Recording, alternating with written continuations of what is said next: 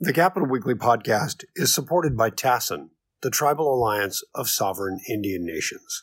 The Capitol Weekly podcast is a production of Open California and is sponsored by TASIN, the Tribal Alliance of Sovereign Indian Nations.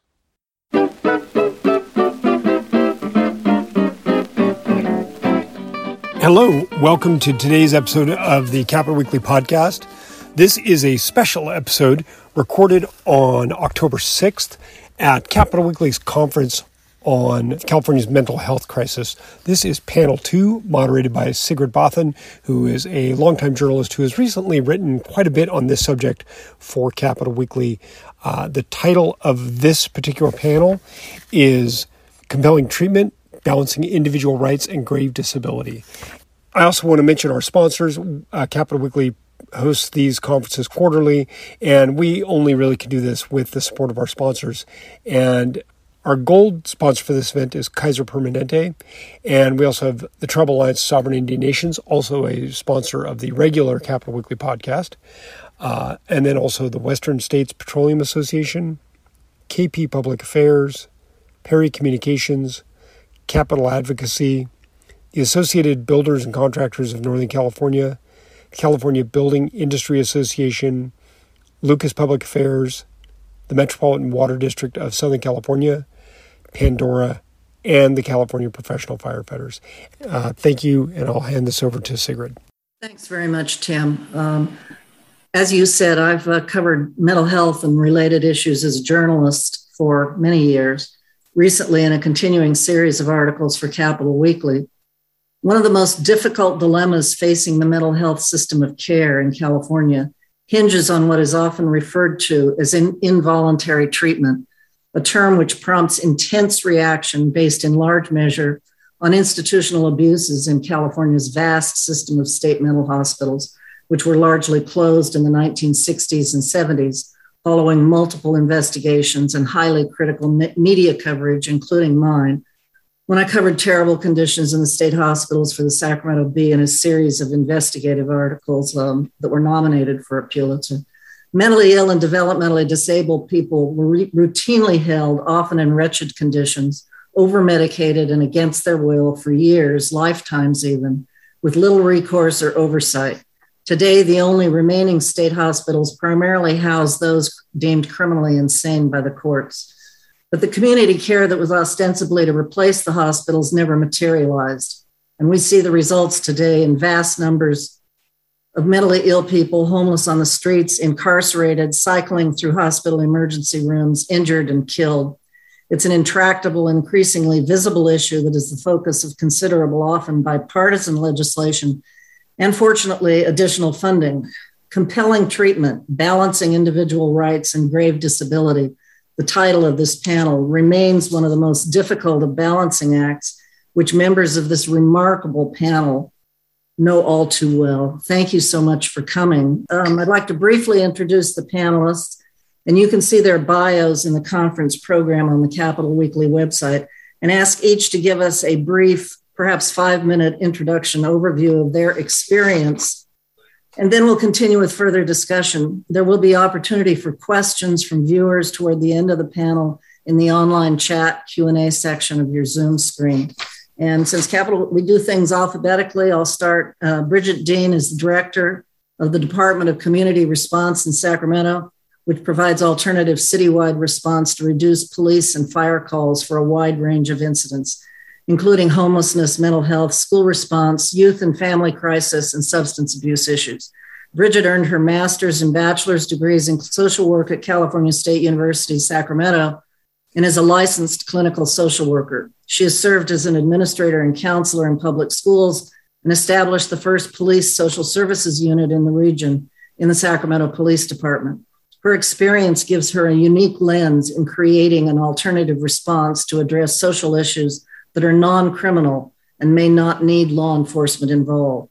Santa Clara County Superior Court Judge Stephen Manley has served as a judge for over 30 years, currently as the supervising judge of all felony and misdemeanor mental health cases in the criminal division of the court.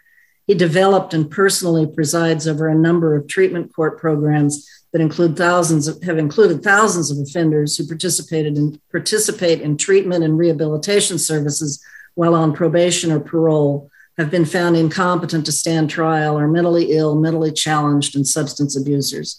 He established one of the first mental health courts in the nation, the first in California in 1998 designed to break the tragic pattern for people with mental illness, whose mental illness underlies their crimes, too often landing them repeatedly in jails and prisons ill equipped to help them.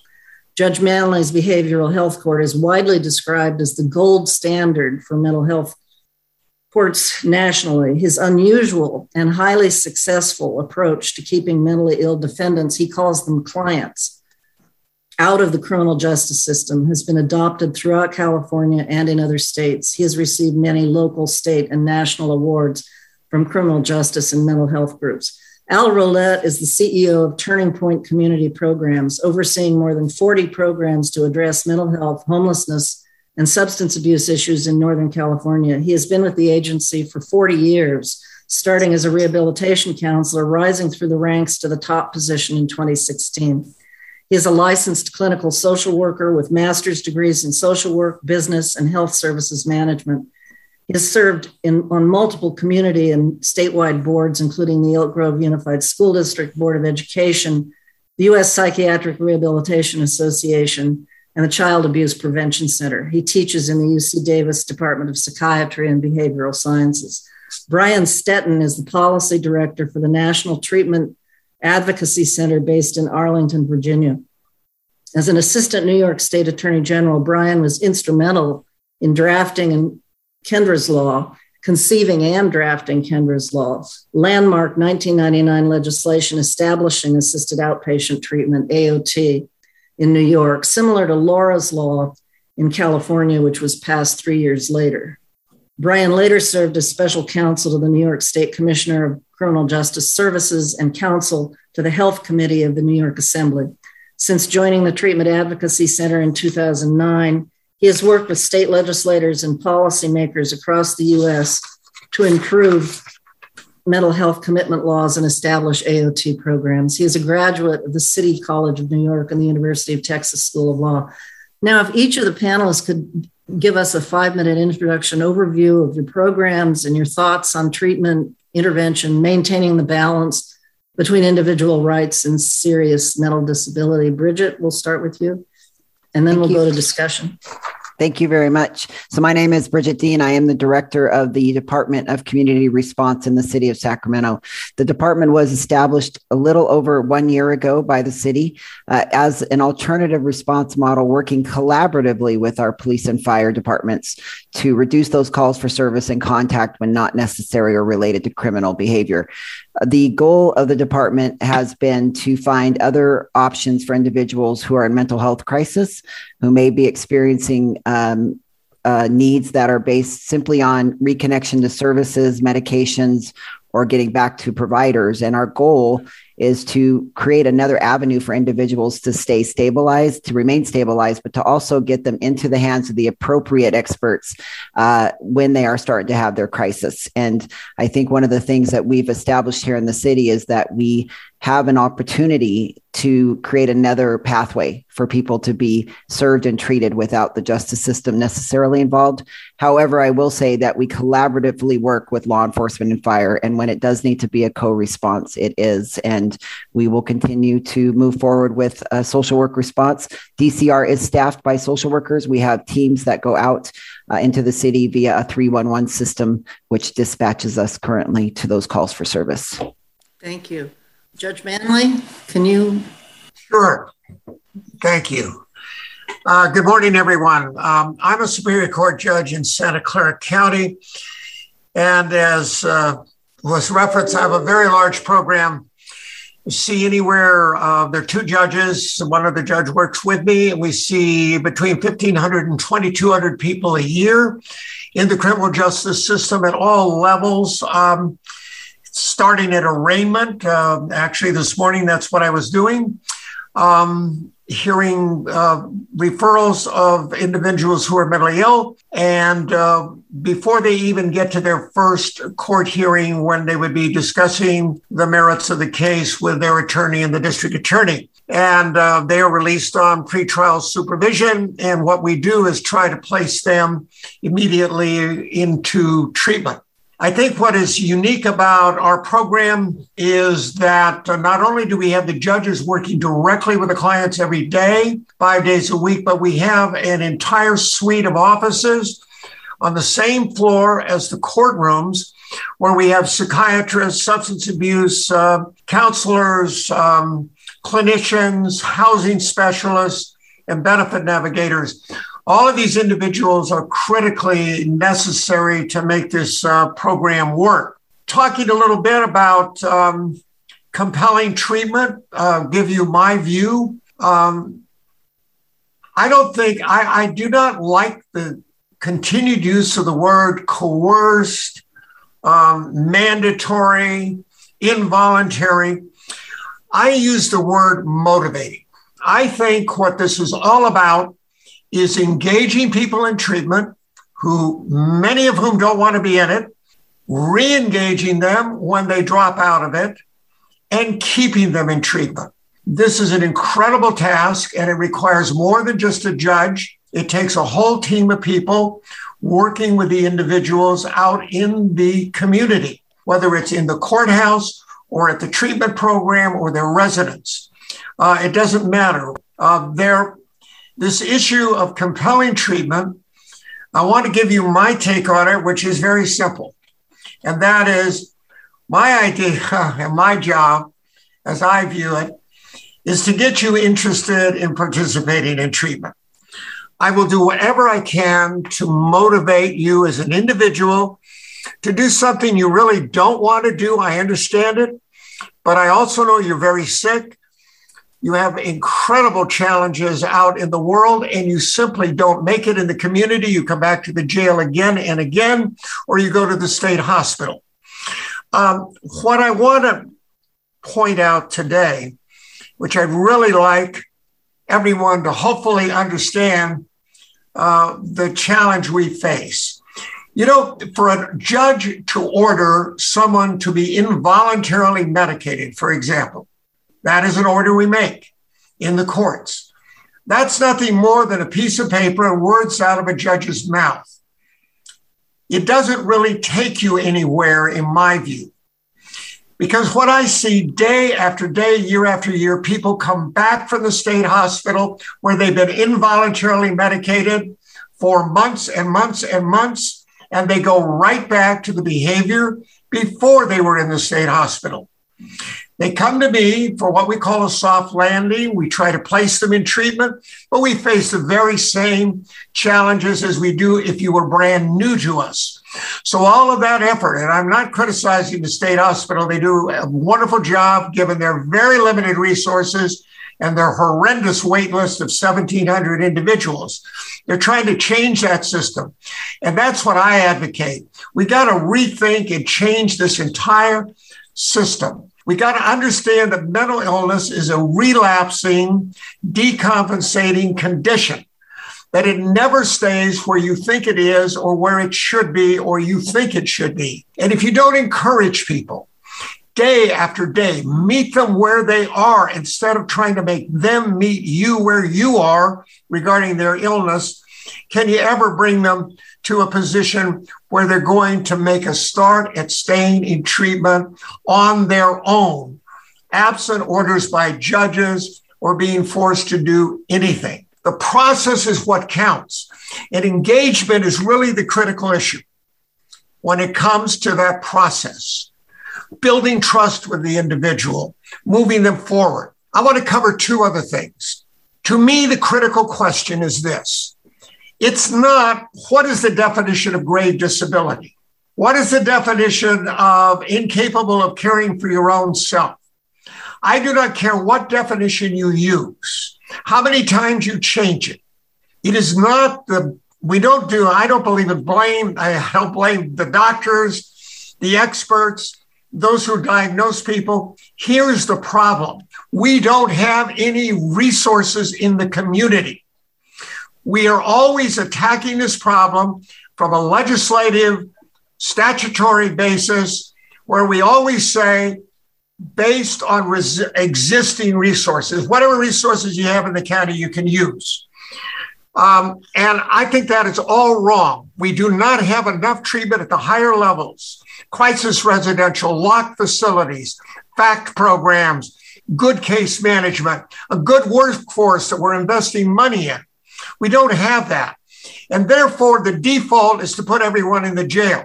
Um, and that's exactly what happens. We, we do a survey of people leaving our jail, and I can just tell you that 43% identify that they have a mental health problem, 33% put it at their highest need when they leave jail other than housing and benefits.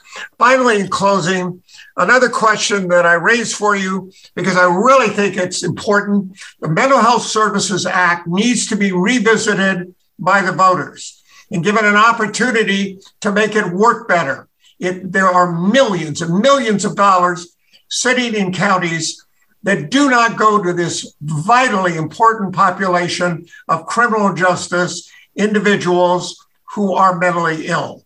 And I hope that is revisited. Thank you.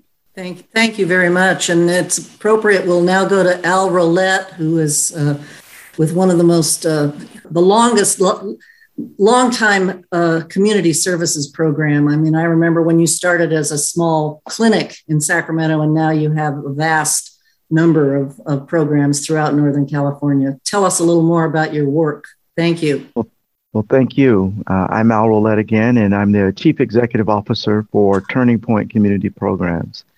And by training, I am a clinician first. And so, in keeping with what the two speakers ahead of me have said, understand the importance of engagement and not just one time, not just two times, but multiple times, and engagement with the people that we're privileged to serve. And that underscores the turning point approach that is, whatever it takes, always trying to uh, affirm resilience, recovery from the symptoms associated with the psychiatric disability, and relationships because we want people to not be dependent on specialty mental health services for the totality of their life, but really engage their support system. Turning Point uh, offers a variety of outpatient behavioral health or mental health services for the entire age span in 10 northern and central California counties. Specifically, as it relates to what's being said, we provide assisted outpatient treatment or AOT or Laura's Law treatment, our treatment as a result of the passage of Laura's Law. Turning Point was the first organization in the state of California to begin providing these services in Nevada County. And again, just in terms of the definition, AOT is a civil process, and as such, the approach is to engage. And it's already been emphasized, I'll emphasize it one more time to engage the individual that we're privileged to serve without penalty, but rather to support them appropriately with connecting to the mental health service that they need. In the same way, we try to engage a person that goes into an emergency room that's complaining of chest pains. We engage the person that is that is involved in the civil process of AOT in receiving the mental health services that the civil process has identified that they receive.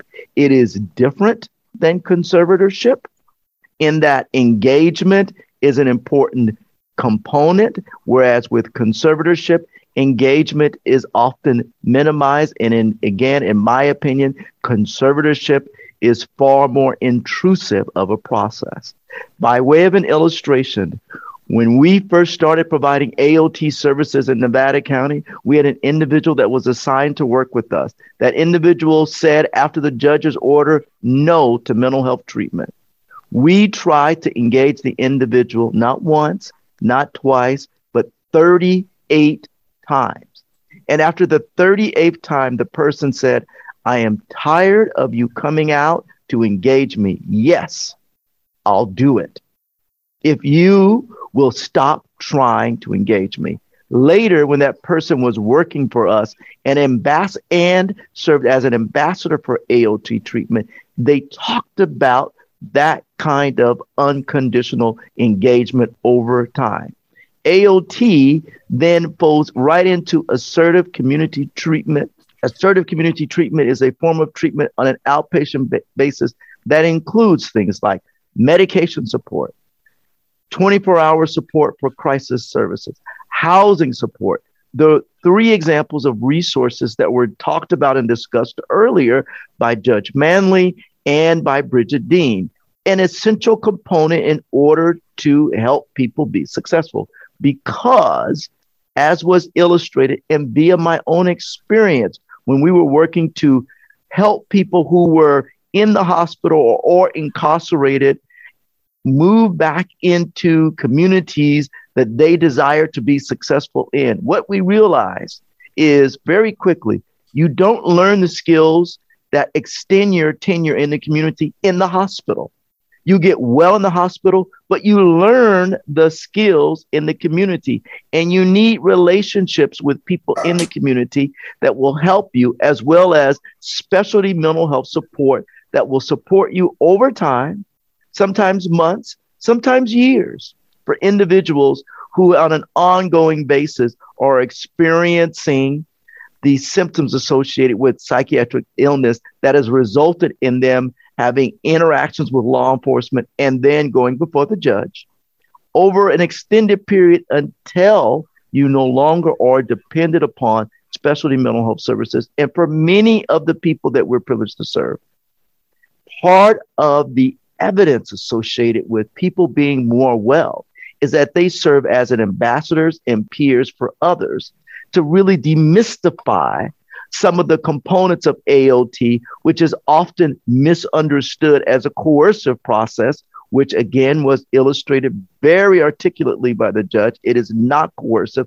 it is effective engagement provided in the context of assertive community treatment. Turning Point today operates two of those programs, one in Nevada County, that is the gold standard for the state, and another in Placer County. And each of those programs include all the features associated with 24 hour, seven day a week support in the community so people can live and be successful and not be dependent on specialty mental health service for the rest of their lives.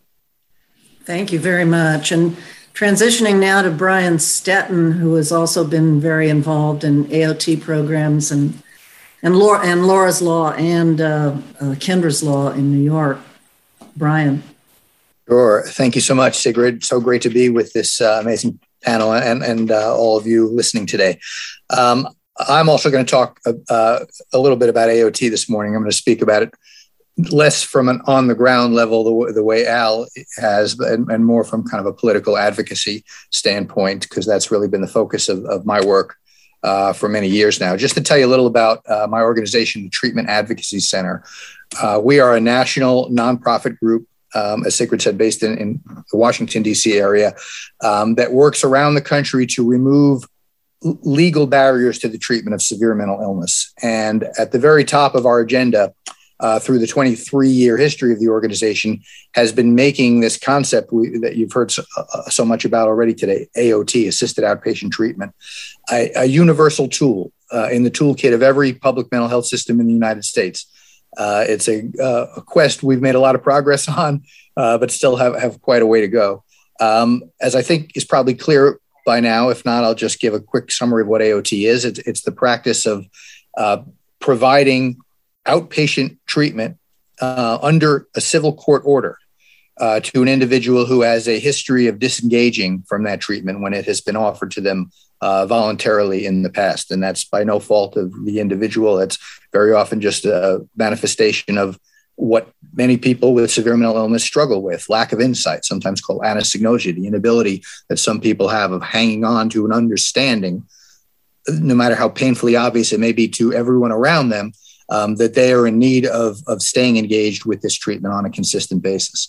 Uh, so, for many years, we have advanced our mission to, to make AOT a universal practice by really focusing on changing laws, by lobbying state legislatures. And California's Laura's Law is a great example of that. We, we were very instrumental in uh, pushing the legislature to the point where this was enacted in 2002, uh, working with our, our, grassroots partners across California. Um, Laura's Law, I think, is fair to say, is uh, also a pretty good example of why we've really shifted our focus a lot in recent years. You know, so much of that legislative work um, resulted in frustration even after laws were passed with great fanfare, in that um, legislation was placed on the books and created lots of hope for people that this was going to lead to the creation of programs on the ground. And then years would go by without any actual AOT programs being put in place. Um, and if you look at the history of Laura's Law, it was other than the program Al mentioned, the wonderful program in Nevada County, uh, which was the home base of the, the, the home of, of the incident, the tragic incident that led to the naming of, of this law after the uh, young girl named Laura Wilcox, uh, Nevada County, California, was the only AOT program we had uh, for about 10 years. Um, and there are various reasons for that we can go into, but uh, the, the, floodgates have since opened. We now have gotten to the point where most of the populous counties across California do have AOT programs in place. Um, but even there, there has been some frustration in the way many of those programs have been implemented and some of the policy choices that have been made. We can get into that in our discussion a little bit more.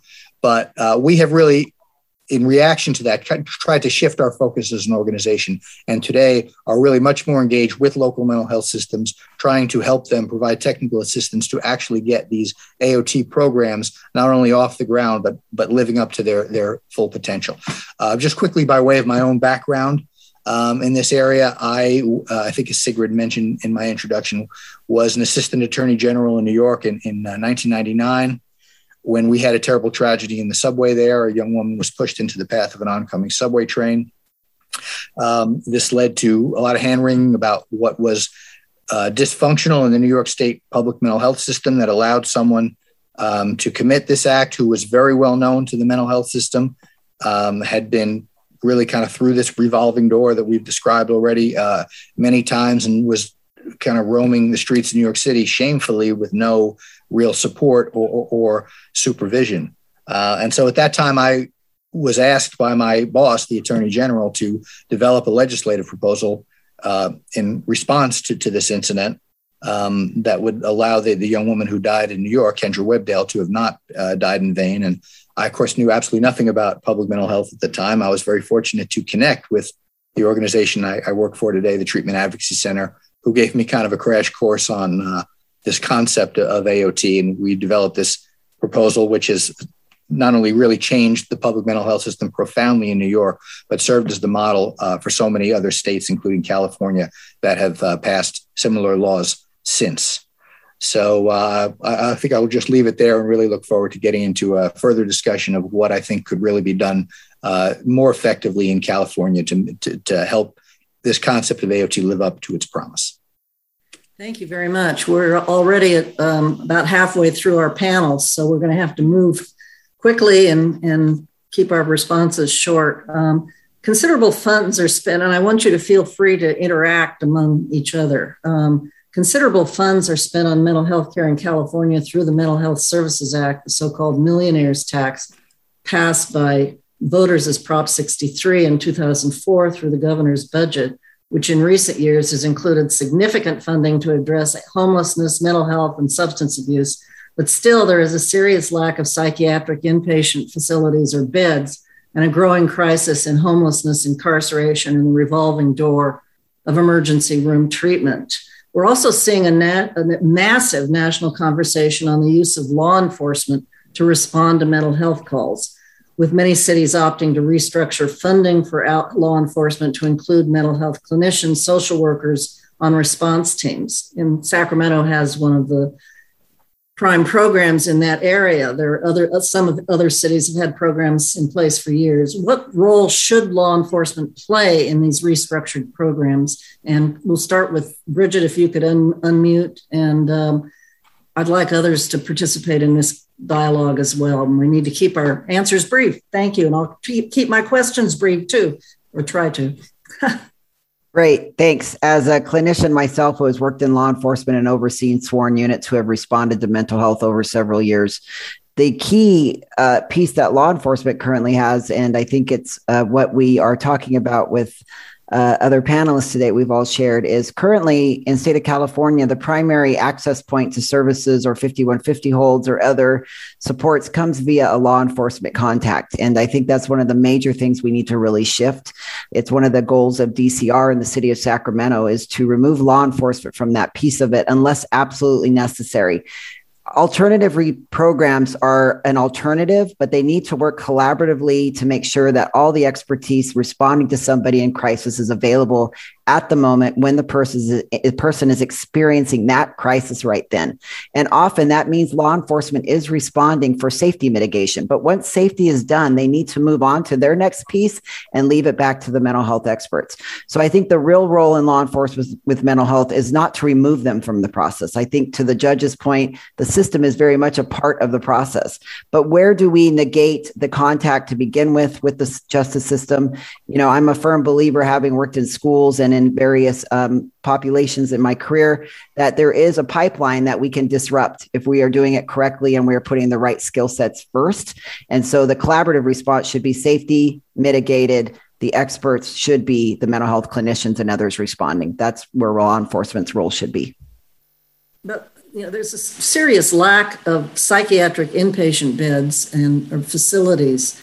Um, when you do intervene at whatever level you are able to intervene, Al, perhaps you could speak to the lack of facilities. Uh, and the governor had a press conference, I think it was last week, at a board and care home to announce in Los Angeles to announce his budget package, which is significant um, to put more money into facilities and programs. And I know you've been doing that for a long time, Al. Um, could you speak to that now? Well, the governor's presence at a board and care home is symbolic of the challenge that is going on in the state of California. We do not have uh, an array of housing options that are available for people with uh, uh, once the stressors or the crisis has been mitigated, as indicated by Bridget, what options are available. So, for example, in Sacramento County, we do operate at one of the, if not if today not only the only mental health urgent care clinic in Sacramento. And so, what should be available to people who are not well or experiencing psychiatric distress is the same response that is available to me if I'm experiencing a general health crisis, a clinic that is designed to mitigate the dilemmas and symptoms associated with the mental health crisis and not just place the onus of that on law enforcement. I concur we need to absolutely have clinicians and law enforcement working together.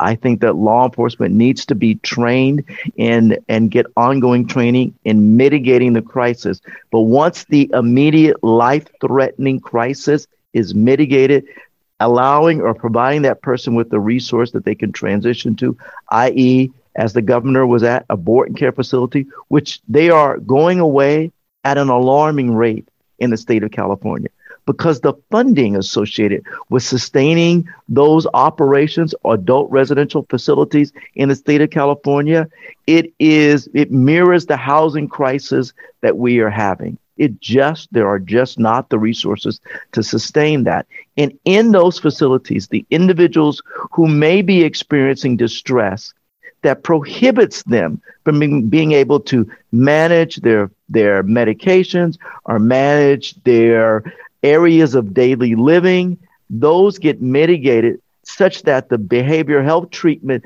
that might be coupled with the housing is supportive and provided in the environment in which the person resides so that they don't have to live that there forever. However when that's gone then you then end up looking at people who are at greater risk who need more psychiatric uh, hospitalization or beds or resources available to them because they're at greater risk because there isn't anything in the community. And again, I'm linking it right back to what the judge said.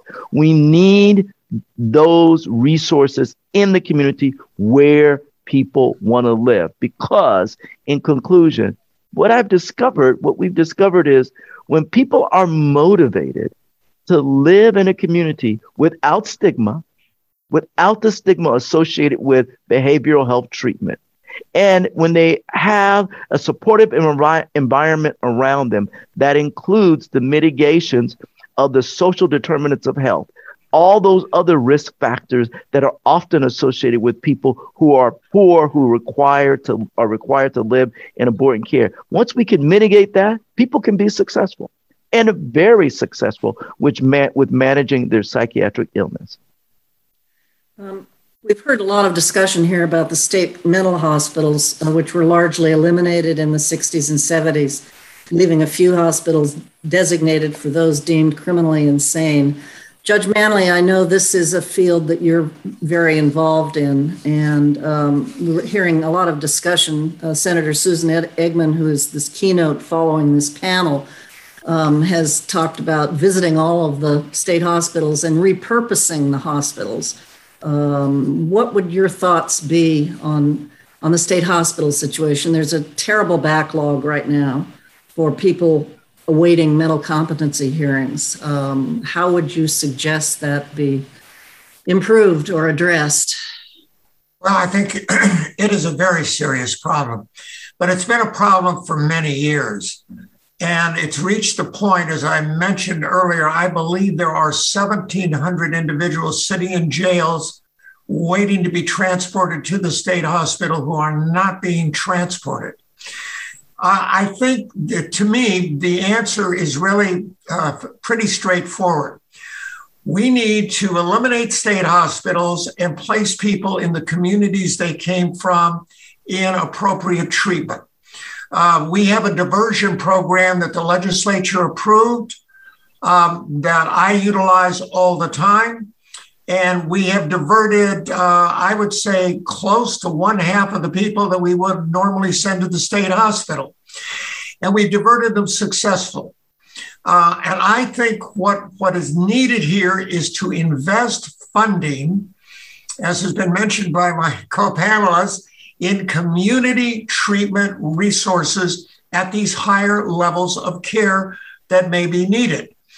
For example, simply crisis residential treatment, which is not locked, is one that we need funding for, and we need to build it out.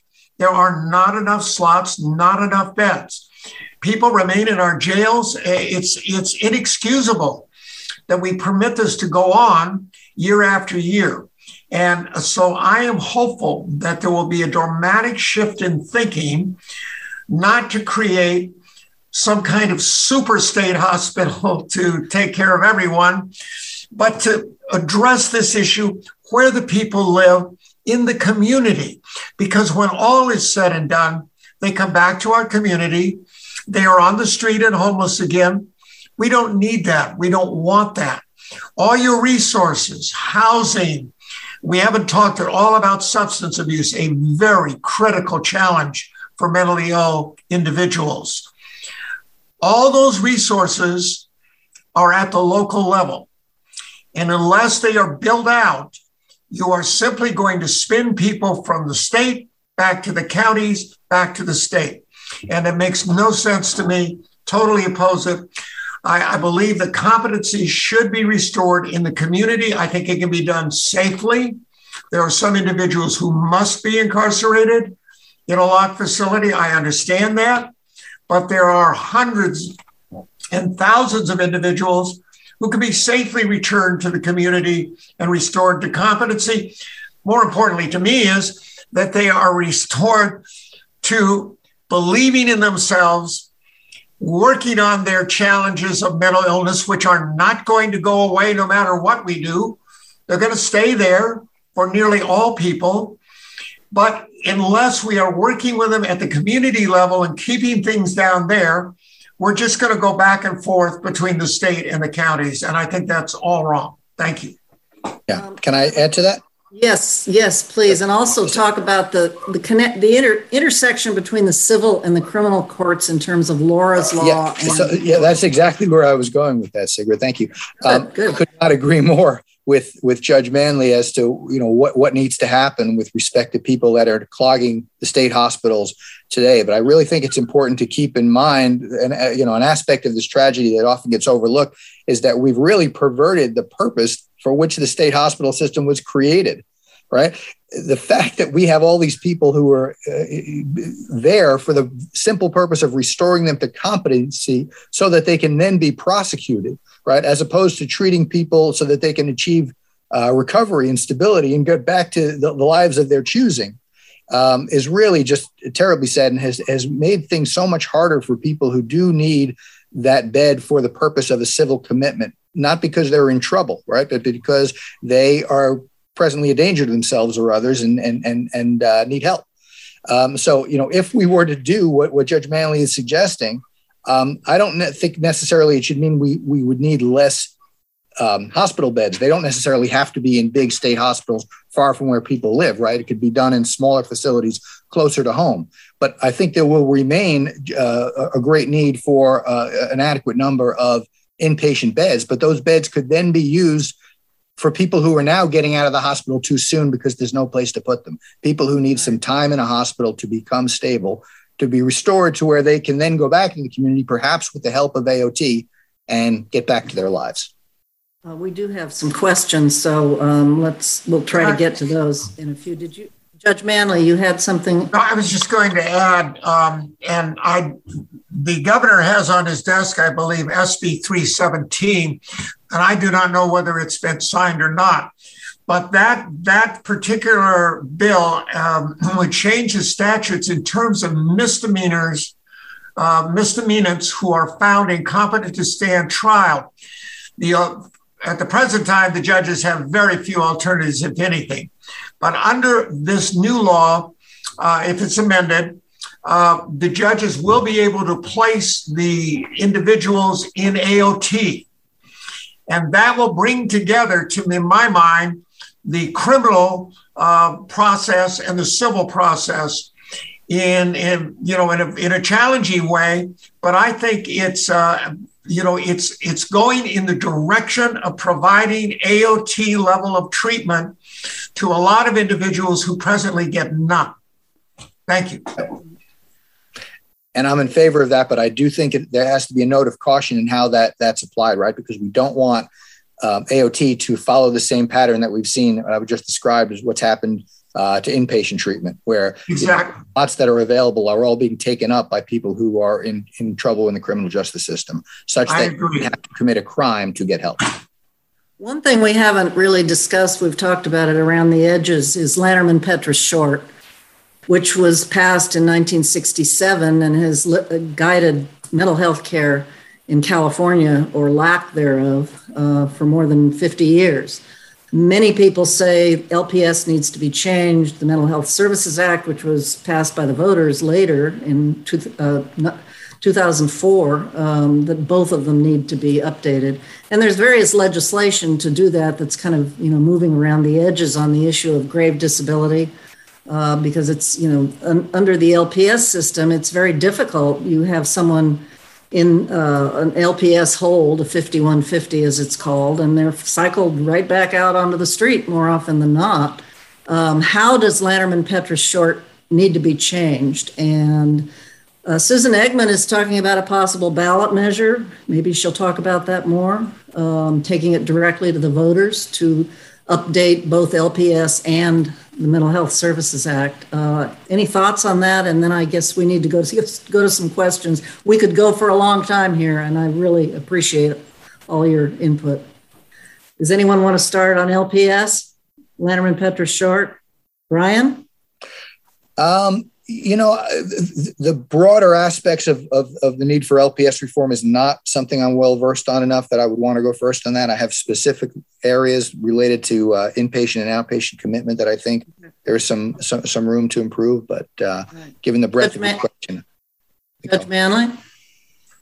Well, you know, I, it's it's not for me to suggest what the legislature should should do. They are they are a separate branch of government. But you know, what I want to to to bring up is is this issue that um, I find is is so incredibly challenging. When you when the legislature changes definitions as I said earlier you can broaden the definition of grave disability. You can change the structure. But the point is what good does that do when you have to make the decision at the local level in other words in my county individuals are released from jail, arrested, taken by the officer to emergency psychiatric services at a hospital. There are no beds in the hospital for this individual. That individual then is released in two hours to the streets. And now, what do the law enforcement officers do? My whole view on this is it's not because the doctors want people to be in the streets or the people that do the 5150 evaluations do not care about the individual. We have to find the resources so that there's meaningful alternatives for those who come in contact with individuals and are responsible for making decisions, such as whether they're gravely disabled or not. Uh, because if we don't, then making that decision, what, what good does it do? If the person really is gravely disabled and you have nowhere to provide that treatment, you are doing a disservice to the person, and, and the law really needs to be reexamined. Yeah, you know, the way I like to think of it is that fixing the law and having the law say what it ought to is a necessary but not sufficient uh, step towards having a functional mental health system uh, you know, the, the, as you say, if you don't have a bed to put anybody in, the, the system is going to find ways to triage out of desperation, regardless right. of what the law says. That's not to say we shouldn't make the law as good as we can. Um, we Agreed, if I may. Yes, please. Just regarding this subject, uh, I want to again uh, agree with the judge. And in terms of the interpretation of grave disability, danger to self or danger to others, for the individuals who are the recipients of treatment and the individuals who are making those interpretations. If you look at all the counties throughout the state of California, it is not applied the same way. And that, certainly from a perspective of the patient, the individual receiving the service, is a problem. And not understanding and not, not appreciating and not having a consistent application of what does constitute grave disability as a result of a psychiatric illness in a Northern California county versus a Southern California county. And those differences create challenges for people in terms of treatment. We get to experience that because we provide treatment in multiple counties and see that the application is not the same. That is one area where certainly we need some reform. And then Sigrid, I just want to throw in one other item on that. We're back to the uh, the discussion. I think we're all sharing on this panel is the disparity between access to services. I too have worked in multiple counties, apples to oranges in the way we would respond to mental health crisis, even whether it's law enforcement or as a clinician. My access points and my doors, but we still have this. Um, the situation of the community is where all of the services and our supports need to be based. We need to maintain people in the community that they come from, that their providers uh, speak their language, understand their culture, and look like them. And I think until we start addressing the gap that is available to some folks who are in crisis versus others, we're going to continue to have the revolving door because we also have to acknowledge the people who are coming into the justice system are often they're not white and we have to talk about where are the disparities and who is being served and how they are getting that access and who is getting the bed because that is one area that we are consistently failing in in the state is we are not serving everybody equitably. Problem for a very very very long time. It's endemic systemic and needs to be addressed. We have a question going back to the board and care facilities which al mentioned are, are sort of disappearing because they can't afford uh, the housing costs, um, particularly in urban areas. Um, the governor's budget is supposed to be providing some funding, more funding for that. We'll, we'll see what happens with that. Um, but this question is uh, long, about long delays in certification by community care licensing or the Department of Health Care Services. How could the state assist in shortening the time it takes to certify? Does anyone want to take that particular question on? Well, our experience is we operate four crisis residential programs, as the judge has indicated, an important part of the overall mental health delivery system that come under this this body for jurisdiction and licensure. And there is a process. And at times the process is protracted.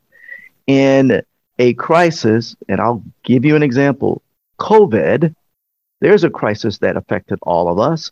We shifted service delivery and how we provided service so we could continue to be effective.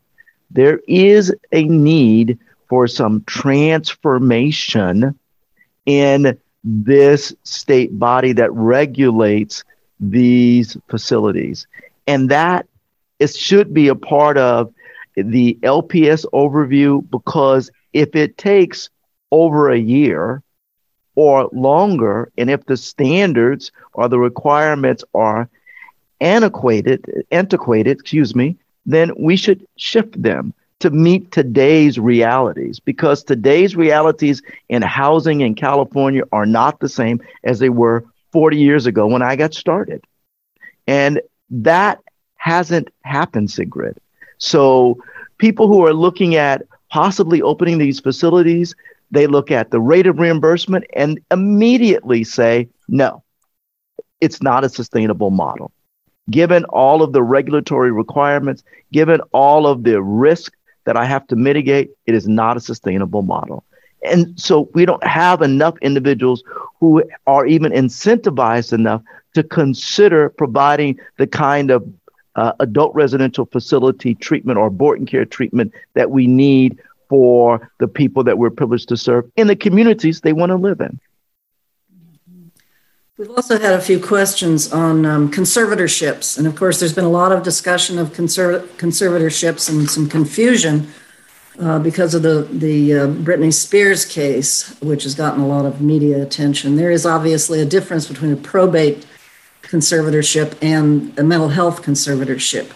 How do those laws need to be changed, and or perhaps the administration of them? People waiting for care, lack of follow up care that was a big criticism of the state auditor that there was a lack of follow-up care for people getting out of hospitals, people who under conservatorships, uh, long waiting lists, and so forth. Does can someone speak to the issue of conservatorships, Brian? Is that in your field? Um, not, not really. I think there are probably other members of the panel who, who could speak on, on it Judge, better than I could. Judge Manley. Well, yes. I mean, we need a total reform of, of this of conservatorships. You know, to me, the and that and that is pri- probably because I work in the criminal justice area, but I, I just find it. Um, there's no answer I can come up with. No one can give me an answer to explain the fact that we have individuals sitting in our jail who are so sick, so symptomatic, feces on the wall, will not move, and, and yet no conservatorships take place there. And, and I, I go back to where I started. It's where are we going to place them? That is what I'm always told. Judge, we don't have anywhere. You know, we, we can't, you know, you have to, you got to work with them where they are. And I, well, but how can you work with people who are so sick? And I, I, I would hazard a guess that if we, we looked at jails throughout the state, we would find this problem in many other counties than mine. And it is, it, it goes, you know, we need just a fundamental change here. You cannot uh, let people just sit in a jail cell and leave them there and ignore them uh, week after week, month after month, because you don't know what to do with them. I mean, that to me is the greatest miscarriage of justice that we presently have in the system. And one of the bottom line issues there is you there are no conservatorships granted for individuals who are in the criminal justice system. They're just not enough. They don't even begin to to touch the problem. Why are there not conservatorships granted in the criminal justice system, and how can that because be resolved? The, well, part of it is the procedural, the way they can, who can bring them, who can put, push, can a, can a judge order it? No. Uh, I mean, you, you know, this this is a system that to me in, should be focused on helping people, and instead we put up so many barriers. So that that if uh, you know that there may be my jail may request a conservatorship and get nowhere. You know that's that's where we are today. But it doesn't come down to the jail. The you know we don't have a good conservator public guardian. No, that's not the issue. These are all hardworking, dedicated people. We don't have the resources. And so, I, to me, to change all these things without with ignoring the fact that that you can you can you can have the perfect conservatorship program system, but if you don't have a place to place the individuals that will lead them to return to the community, to step down, then then you're not going anywhere except locking people up. And that's that's all wrong. Yeah. There seems to be widespread agreement that incarceration is not the answer here and that we don't have a system of care since the state hospitals were closed and nobody wants to go back to that but i do see a change in attitudes public perceptions and do you think that's going to lead, and we'll make this our last question, to significant change throughout uh, throughout California, throughout the country? Um, have you seen public attitudes change? Uh, you know, I certainly have with respect to AOT, and it's not so much public attitude, but it's the kind of uh, stiff resistance that we often faced when proposing this program, either you know through legislation or or on the local level.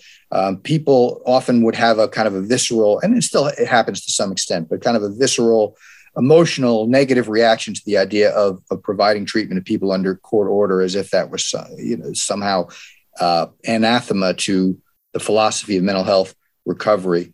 And you know, I understand that impulse, uh, but I also know it to be completely divorced from the reality of what AOT programs are like, which, you know, uh, very much like what Judge Manley discussed in his mental health court, are really not about coercing or bullying people. It wouldn't work if you tried it. So I do think that as the experience of AOT has become more common, as more people have gotten to see what actual AOT programs look like, um, that parade of horribles that people sometimes conjure mentally has been replaced with the reality of it and it has definitely dissipated a lot of the opposition we have faced before. And maybe Al and uh, Bridget, in conclusion, if you could, your your sense of public attitudes, having worked in this field uh, on many levels, um, have you seen a change in in public attitudes and a willingness to accept that this is an issue that we need to address in a coordinated, collaborative way? I concur with Brian completely. And again, using data to inform individuals' perceptions about AOT specifically and the notion of, to borrow from Brian, the parade of horribles. And once they see the data, then they visit the programs and they understand there are not coercive elements embedded in the program, but this is true, genuine engagement with a commitment to the individual to provide them with the resources they need to be successful in the community and not be dependent upon specialty mental health services for the rest of their lives, but be able to transition so that they can be ambassadors for others to get the care and treatment they need in the same way that people who survive a heart attack become ambassadors for other people who experience that malady and say, get your treatment, stay the course, and you can be well and continue to contribute.